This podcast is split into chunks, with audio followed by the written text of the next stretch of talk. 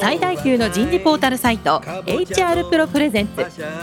楠田優の人事放送局有名企業の人事にズバリ聞く。年間数百社の人事を訪問し続けている人事のスペシャリストでありシンガーソングライターとしても活躍する HR エグゼクティブコンソーシアム代表の楠田優が有名企業の人事や人事をサポートする専門家を招いて企業が抱える課題や実際の事例を紹介しながら解決策を模索していきます。この番組はビジネスコーチ株式会社株式会社ワークスジャパンの提供でお送りいたします。管理職の僕があとはやるから。楠田優の人事放送局有名企業の人事にズバリ聞くパーソナリティの楠田優ですえ今日は第1週からお送りしている変質する時代に改めて考える360度フィードバックと1on1コミュニケーション。今日は最終回ということで、1on1と360度評価の期待。今日は特に口頭コミュニケーションと文字コミュニケーションについて皆さんと議論をしていきたいと思います。早速ゲストの方をご紹介いたしましょう。ソニーピープルソリューションズ株式会社代表取締役社長の望月健一さんです。望月さんどうぞよろしくお願いします。よろしくお願いします。続きまして、積水ハウス株式会社執行役員人材開発担当の藤間美希さんです。藤間さん、どうぞよろしくお願いします。よろしくお願いします。最後に、ビジネスコーチ株式会社代表取締役、細川薫さんです。細川さん、今日もどうぞよろしくお願いします。細川です。よろしくお願いします。さあ、望月さん。はい。コミュニケーションって口頭のコミュニケーションと文字コミュニケーションがあって、最近の若い人たちは文字コミュニケーションがすごい得意だなっていうことで、職種によっては、特にエンジニアは、あんまり喋らないけども、年がら年中こう文字でコミュニケーションする方が多いんだっていうふうに言われてるんですね。他方でね、Google。Google はね、細川さん。はい。GAFA ですね、世界一の会社ですけども、ああいうエンジニアの多い会社ではね、ワンワンやってんですよ。口頭のコミュニケーション。意外なんだよね。この文字コミュニケーションのいいところ、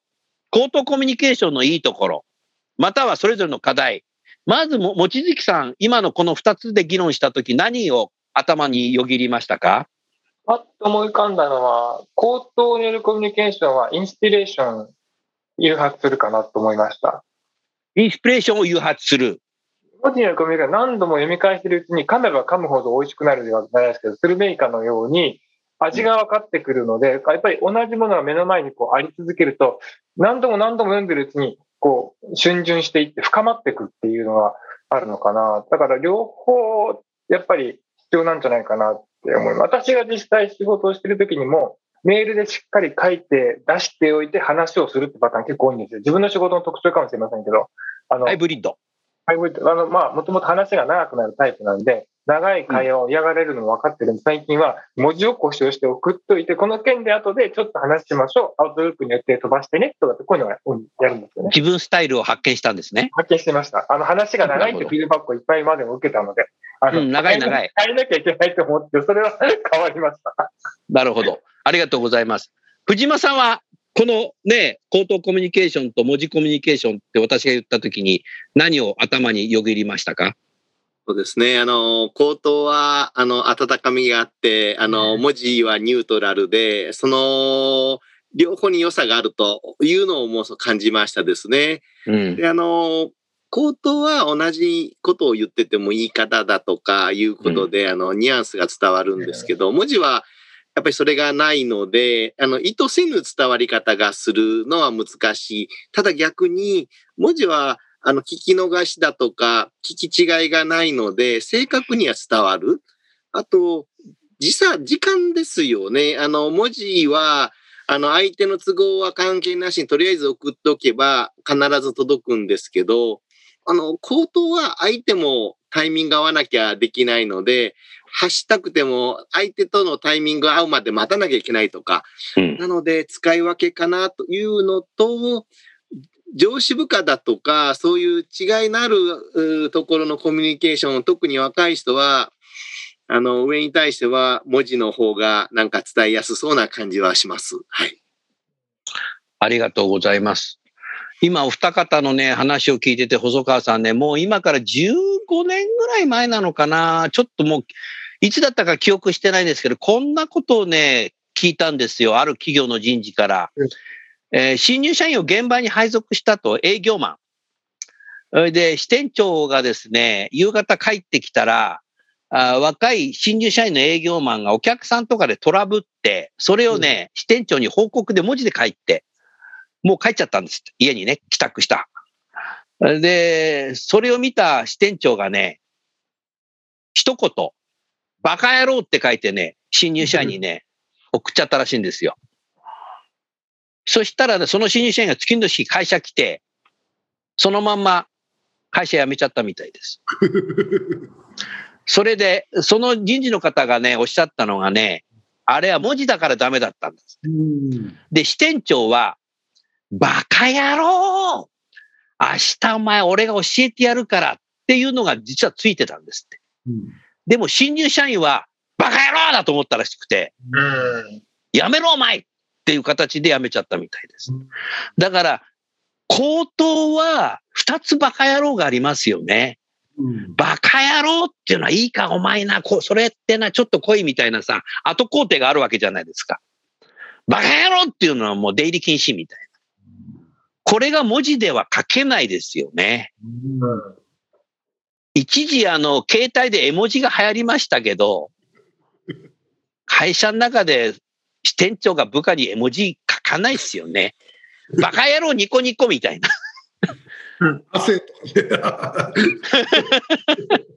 だからやっぱり使い分けってすごい重要だなっていうふうに当時思いました。ねやっぱり細川社長、ワンオンワンはやっぱり口頭コミュニケーションが大前提ですかね。あのーまあ、コーチングの世界で言うと、まあ、1万人ぐらいのデータですけど、おまあ、い今の文章をちょっとさておいて、うん電話によるコーチングと、うん対面によるコーチングなんですけど、ああ、うんほとんどクライアントの行動変容には変わりありません。変わらない。変わらない。うだから電話も対面も変わらないんですよ。ん、なるほど。うんで、我々が今やっている感じですると、はい。えっと、僕なんかというと、これリモートワーク、うんこれズームとかの方が非常にコーチングがいいですね。コーチングオンラインツールでやるといいの？いいコーチングはすごくいい。耳だけじゃなくて顔も見えるから。顔も見えるし、望月さんが言ったデータもそこで。ああ、はい。なるほど。ですね、あの、口頭ベースでやるとメモできないんですよ。できないね。大事なことをね、忘れちゃうんですよ。うん。会話に集中して。ああ、ああ、だから対面はすごい難しいですね、そういう意味でね、記録にするのは。なるほど。リモートワークで顔色とか見ながら、うんそしてあのいろんなあのそういう図とかね、データとか、それから簡単なメモを取れますから、うん。ぼ僕はね、このね、あのワンオンワンミーティングにおいては、多分リモートの方がいいと思いますね。なるほど。あの文章ははっきり言ってて、なかなか行間も伝わらないし、まあ、連絡だとか、ポイントだとか、そういう悪いあまあ、すごくあの文章の上手い人いますけどね、行間もやって、あれ、特別なスキルがあると、うん確かにそうだね。いますけどあのスキル身につけたら結構大変だと思うんで、うん。まあ、一般の方々がビジネスパーソンでややるんであれば、まあ、このリモートワークでワンオンワンやったらすごくいいんじゃないですかね。うん。使い方によったら、このオンラインだと録画がもできるので、で後で見るっていうこともできるだろうし、そうか。だから、日本は圧倒的に昨年の緊急事態宣言の時に、えーなんかオンラインのミーティングツール、ズームっていうのがあるんだってさ、みたいなとかさ、入社式はそれでやろうと思うんだけど、みたいなとこから入ったんじゃないですか。アメリカは結構ね、確か、ウェベックスを作っている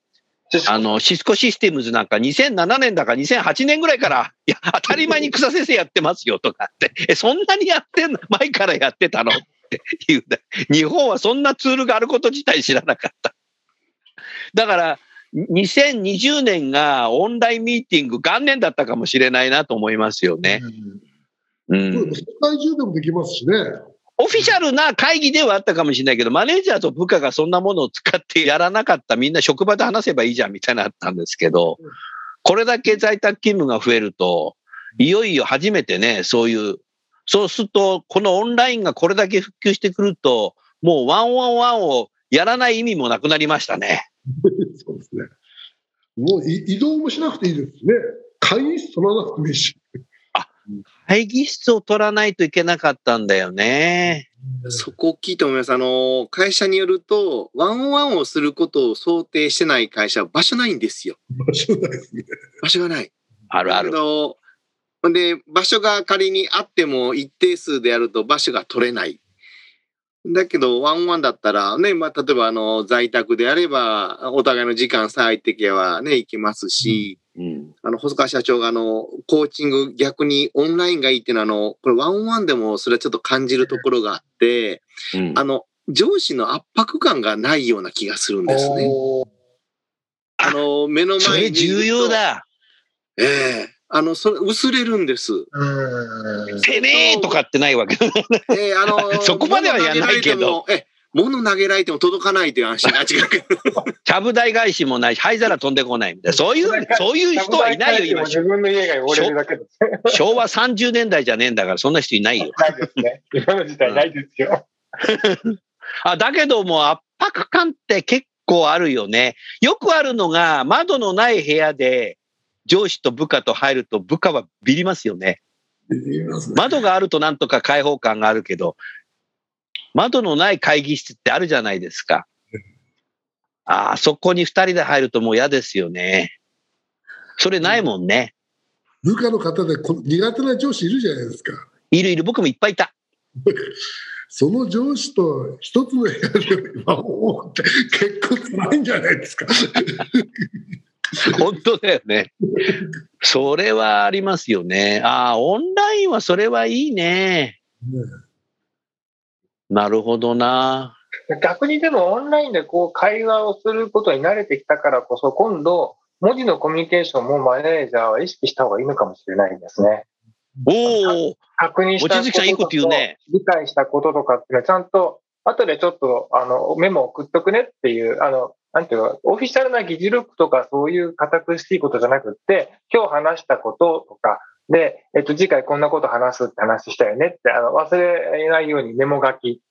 で、次回このメモ見ながらちょっと話しましょうっていうのもライトな使い方あると思いますし、詳しい情報をじゃあ後で送るねっていうのをその行間で、あの、テキストで伝わらないとこ先に背景とか全部書いたら時間が足んないことをちゃんとバーバルに伝えといて、ということで、後で ドキュメント行ったら読んでねって、それでこういうことを実現したいからさって、そういうことがまた話しようっていう、多分なんかこう、コンビネーションでコミュニケーションすることに慣れてきてるんじゃないかなと思います、僕なんか組織も。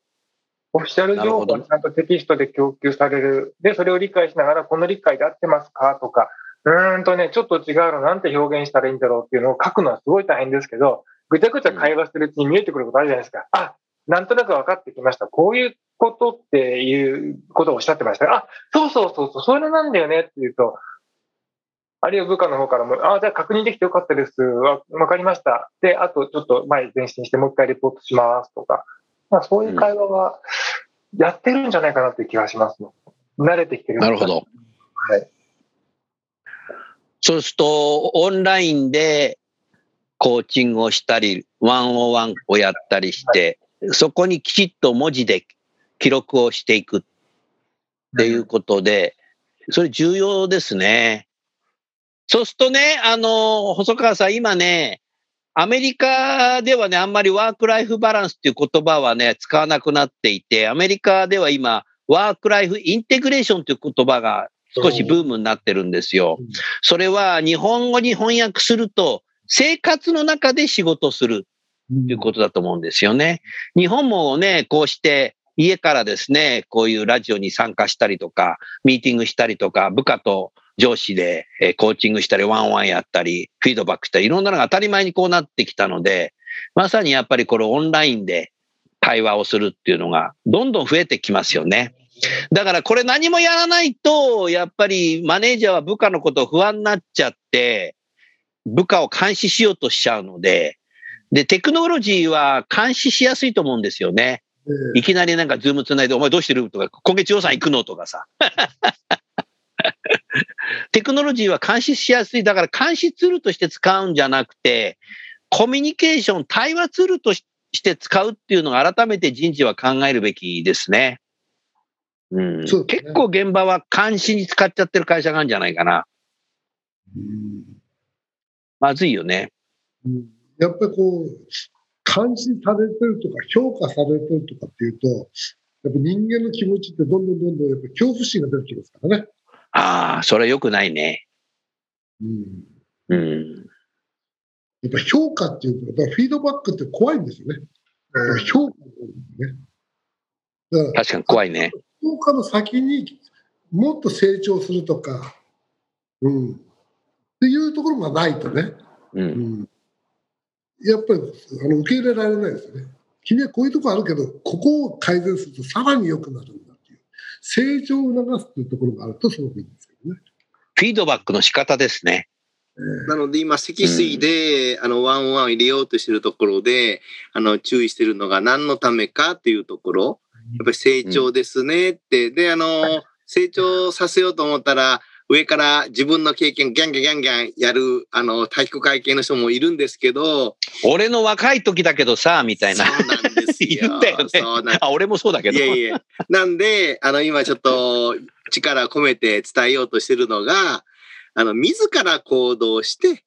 で、振り返ると、この繰り返しで成長するんで、ワンワンは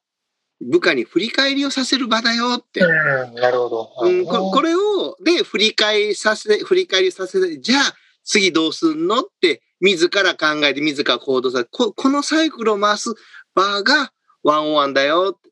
あの、武田の時は違う意味合いで、あの、ワンワンやったんですけど、積水ハウスでは、キャリア自立と成長なので、これでいこうかなって、今、人事で頭ひねってやってます。なるほど。望月さん、なるほどとおっしゃったけど、あの、ワンオンワンを間違って浸透させると、評価の評価ランクをつけるときの justify のためのあのプレコミュニケーションとしてマネージャーが意識し始めると、もう憂鬱で憂鬱でしょうがない one-on-one になっちゃう。で、今日ずっとこの4回を通して話があった、やっぱり部下の振り返りが成長につながってって意味でいくと、基本的にマネージャーがこれ評価と別物だっていう、チームのパフォーマンスを上げる、あなたのパフォーマンスが上がる、チームのパフォーマンスが上がる、いい方向にみんなが行くための場だからさっていう。で、パフォーマンスレーティングとあんまり結びつけないようにマネージャーの方に浸透させることは結構大事じゃないかなと思いますうね。ん。ここを通じてできないことをずっと俺指摘してたよね。私指摘してましたよ、ずっと。月1回のワンのワンで。けだからこの評価ランクなんですよって言っちゃいけないと思うんですよ。うん評価のプレセッションみたいになっちゃうと逆にマネージャーはなんか気に食わない部下に対してはもうそこから説教が始まってるので説教というバイアスをかけたら余計評価低くなっちゃうよね。あと、ネガティブなとこばっかりを探そうとしちゃうので、伸びるところを見つけることができなくなったりとか、うんこの人のいいところを発揮しようと思ったら、こういうアサイメントの方がいいのかなとか、なんかその力を生かすっていうところに本来使うのに、なんかギャップばっかり、さっきの谷間をどんどん掘っていって、さらに深く掘っちゃってっていう、あの、最初の頃話ありましたよね、山とかに行って、谷ばっか掘ってこう登ってこないと困っちゃうので、うんなんか一緒にこう登ってこうねって、高い山目指してっていう。あ、それはいいですね。一緒に登ってこうっていうね。そこまで言ってくれる上司だったら恵まれた部下だね。どうしても人間なんでね、こう、ネチネチしたくなっちゃうのってあると思うんですよ。だけど、そういうのも上司が360度受けていて、時々ネチネチされるのが嫌ですっていうのを受けてたら、自分で気づくじゃないですか。あ、また自分やってるネチネチ行為。で、自分自己わかるんだよね、それね。ごめん、それは指摘されてるんでだ、だんだん認識するんですね、自分の特徴として。なるほど。僕なんかもね、話が長いとか、何度も繰り返していってるとか、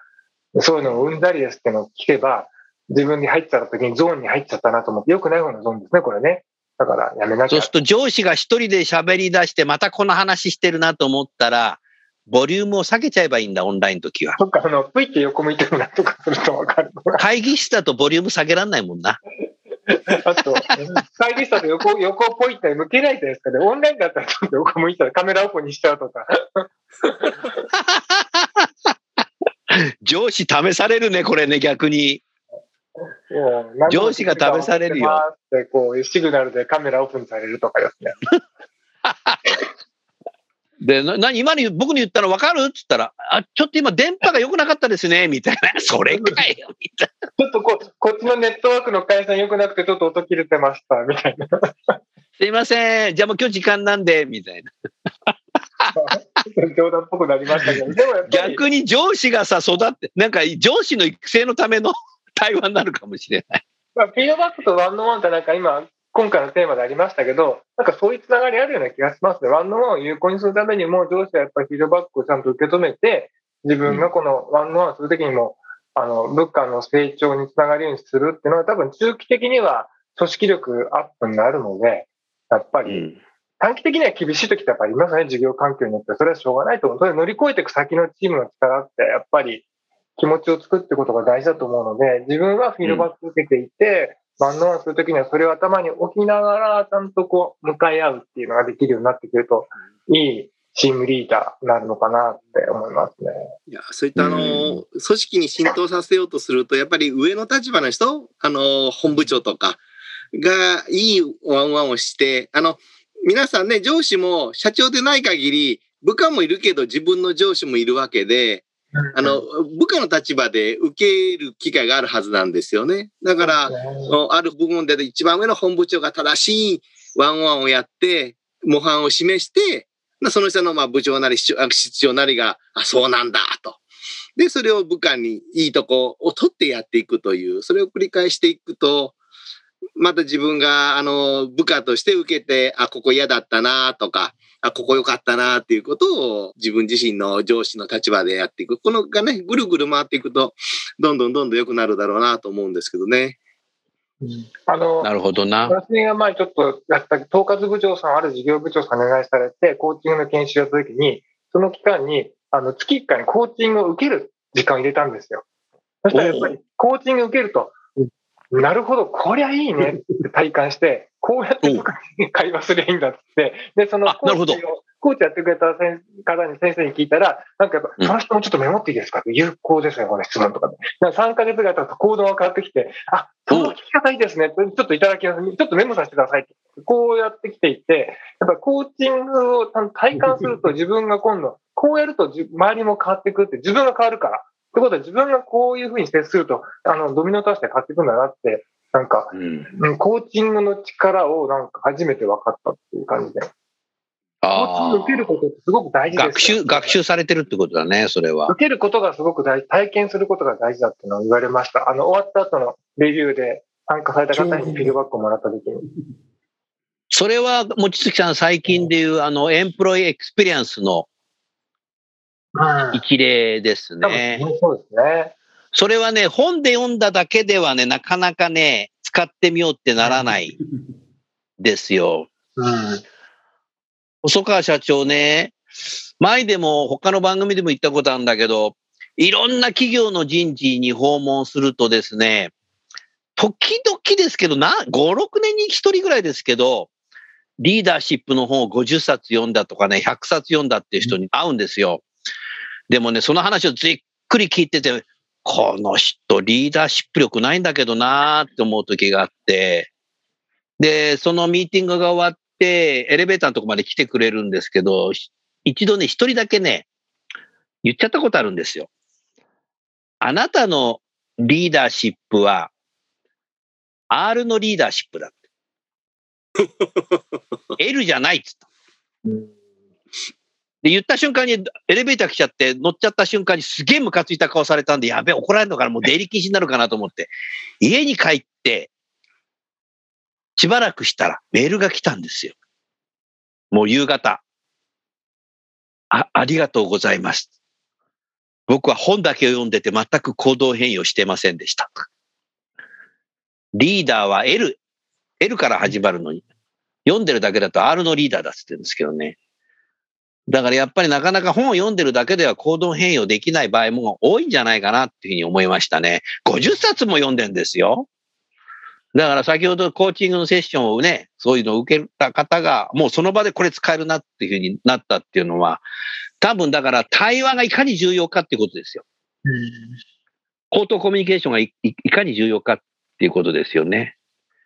文字の場合はね、コピペしやすいんだけども、コピペしやすいけど、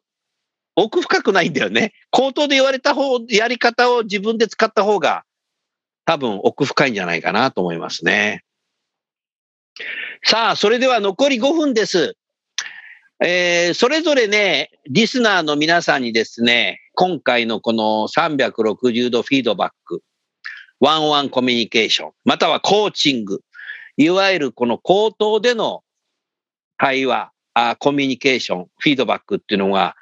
まさにですね、このコロナ禍の中で在宅勤務っていうものを私たちは経験して、多分コロナがなくなっても在宅で仕事をする人がゼロになるケースってのはまずないと思うので、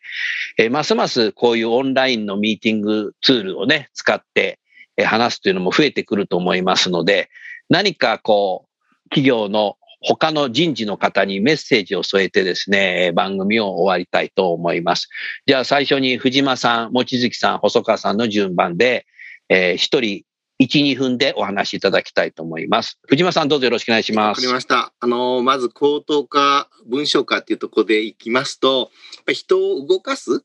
えーやっぱり人事の仕事としたら人を動かし、組織を動かす。なので感動も込めてっていうことでやっぱ口頭かなと。ですけど、やっぱりあの、大事なことは見直すということと正しく伝えるということでは文章は大事なので、やっぱりそこはうまく使い分けがいるかなと思います。まあ一つですね。あと、ワンワンなんですけども、あの、会社が何を目指しているかで、あの、目的明確にし、あの、広めた方がいいかなとは思うんですね。今、の、積水でやってるのは、キャリア自立で成長なので、あの、そこにフォーカス当ててやってますけれども、武田の時は、ノーレーティングがメインで、そこに合わせてやるっていうことで、フィードバックをとにかく重視。フィードバックとキャリアでしたので、やはり、ただワンワンをやりますではなくて、今会社が何を目指してどんな組織にしたいのかを念頭に入れて、人事は発信する方がいいかなと。あの、そうでないと、人それぞれの我流のワンワンが広まると思いますのでね、そこがフォーカスした方がいいかなと思います。はい、以上です。ありがとうございました。それでは続きまして、望月さんお願いいたします。はい。えーっと、今回のお話を通じてちょっと感じれたのは、やっぱりエンゲージメントだとか社員と、まあこのリモートワークの時代なんで、やっぱり会社と個人っていうだけじゃなくチームでもちゃんとつながってるっていう感覚がすごく生きるのかなと思っています。そういう意味でも、ワンオンワンっていうのは上司と部下の間の中の関係は、これは組織で仕事する以上絶対必要なんで、しっかりと対話し続けるっていう機会と、その上司の側はスキルを磨かなきゃいけないのかなと改めて思いました。あの今、最近と D&I のところで D&I でビロンギングとかっていう言葉も最近出始めていて、やっぱりうん自分たちがつながってる、属してるっていうのもなんかつながってる、私たちがここにつながってるっていう感覚なのかなと思ってて、まあそういうためにもワンオンワンっていうのは、目的もちろん、さっき藤間さんがおっしゃった通りあるんですけども、やっぱりつながり感っていうのがすごく大事で、そのためにも有効に機能させるっていうことが、えーすごく意味を持ってきている時代なんじゃないかなと改めて思いました。うん。ありがとうございました。それでは最後に細川さんどうぞよろしくお願いいたします。えー今日もどうもありがとうございました。あの、ある人事部長と、あの、先ほどちょっと話してたんですけど、えーその方は、あの、290人、まあ、全社員290人と話して、えー、曰くは、今の若い人たちは、この、オンラインで、えーワンオンワンをやるのは、わ若い人たちは、あの、すごくなんか、あの、やりやすいっていうふうなことなるほど若い人たちは対面よりこのオンラインでの対面の方がいいんだなというのが分かるってこと。やっぱりそれが圧迫感がないんでしょうねと。うん。それとワンワンは、まあ、いあの一般的には部下の方がテーマを決めて部下の方でいろんな話をしてもらう。まあこれはすごくいいんですけど、これ結構ね、部下の方々は、これはプレッシャーになるみたいですね。もうテーマ、なかなかテーマっていうのは 難しいと。だから、ある程度上の人が、まあ、スキルでしょうけど、まあ、今日何話したいとか、前回こういう話してたけど、まあ、会社の方からこういう話があるんだけど、えそのことについてこう、え誘い水を出してから話を。誘い水を出す。あ、それはす素晴らしい。それや必要ですね。うん、そうして、えーっと自分で考えてもらうと。やっぱ自分で考えて自分で行動してもらうっていうのは、これ一番あのパフォーマンスが出ますので、成長にもつながりますので、これはぜひぜひというふうに思ってますね。うん。それとあの今あの、いろんな会社のえー経営陣の方々と話をすると、えー今のこのコロナ時代でみんなあテレワークをやっていて、で社内でワンオンワンやってるんで、これはすごくいいんだけど、どうもやっぱり自分の会社の人たちとしか会話をしない。うん。うん。こここがすごくうん課題だなと言ってる人も多いんですね。で、実はあのオンラインコーチっていうことで、えー我々はいろんな会社さんの人事出身の方々に、まあ、副業が OK の会社の だけなんですけど、ぜひいろんな会社のオンラインコーチになってくれるということで、オンラインコーチを進めてるんですよ。なるほど。で、この関心がすごくありまして、うん。まあ、ソニーさんの方でもあのオンラインコーチになってる方いらっしゃって、他の会社のコーチ。でいうようなこと、オールジャパンでうね、ん。このあの人材育成、うん。イノベーションを起こすというのを、まあ、一応お手伝いも、まあ、本当のスタートだけなんですけど、うん。やってる。ぜひ、あの、望月さんの会社でも、さらにオンラインコーチを、やりたい人はぜひしてほしいし、あの、ね、えー藤間さんの会社でも、あの、外部のオンラインコーチもご紹介しますし、まあ、そういうようなワンオンワン、うん、っていうようなね、えーことも、そういうの少し、あの、スタートできれば、日本にとっていいんじゃないかな、なんて思ったりしてます。以上です。はい。細川さん、ありがとうございました。えーそうですね、4回にわたりですね、皆さんとお話をしながら思ったのは、やはりダイバーシティ、インクルージョンもそうですし、それから、あの、若い人の成長、またはトップうも含めてですね、えー人間はやっぱ対話からですね、えー客観視からあ成長するんだなっていうことが改めて、えー分かったわけです。えーこうして在宅勤務が多いとですね、日常の仕事の進捗だけを何か報告、連絡、相談をメールでしたりとか、えーチャットでしたり、あとはその時だけのなんか営業のミーティングみたいな形になる可能性が非常に多いので、えーぜひ人事の皆さんは現場がどうなってるかなということをよく見ながら、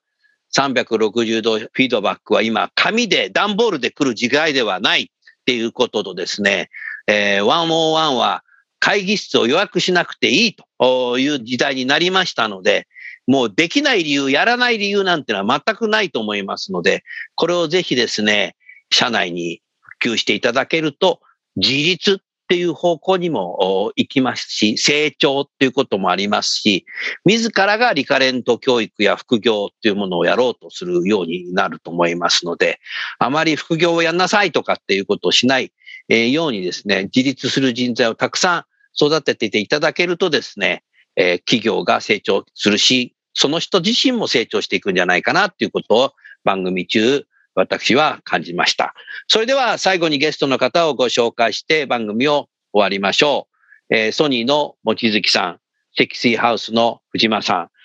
ビジネスコーチの細川さん、4週にわたりどうもありがとうございました。ありがとうございましありがたとう。ございました。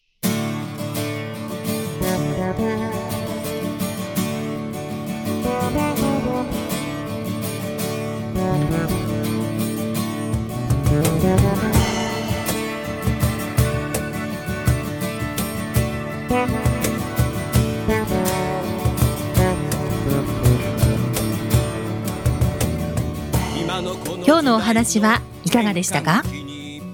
楠田祐の「 The Times Will Change。時代は変えられる」とともにエンディングといたします。この番組は日本最大級の人事ポータルサイト HR プロのウェブサイトからもお聞きいただくことができます。HR プロでは人事領域で役立つさまざまな情報を提供しています。ご興味がある方はぜひウェブサイトをご覧ください。この番組は人と組織の生産性を高めるビジネスコーチ株式会社。企業の人材採用支援キャリア支援を通じて人と企業の持続的な成長と価値創造に貢献する